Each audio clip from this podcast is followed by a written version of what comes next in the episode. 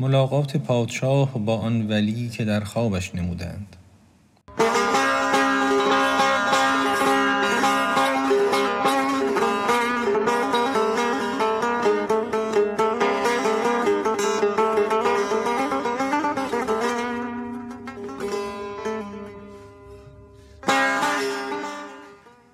دست بگشاد و کنارانش گرفت همچو عشق اندر دل و جانش گرفت.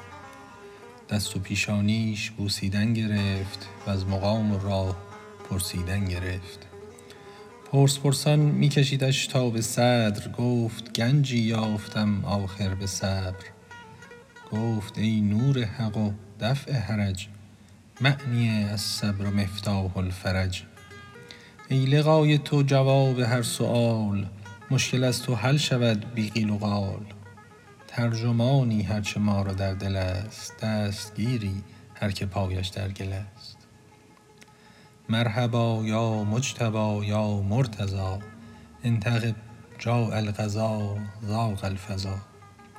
انت مولی القوم من لا یشتهی قد ردی کلا لین لم ینته چون گذشت آن مجلس و خوان کرم دست او بگرفت و برد اندر حرم.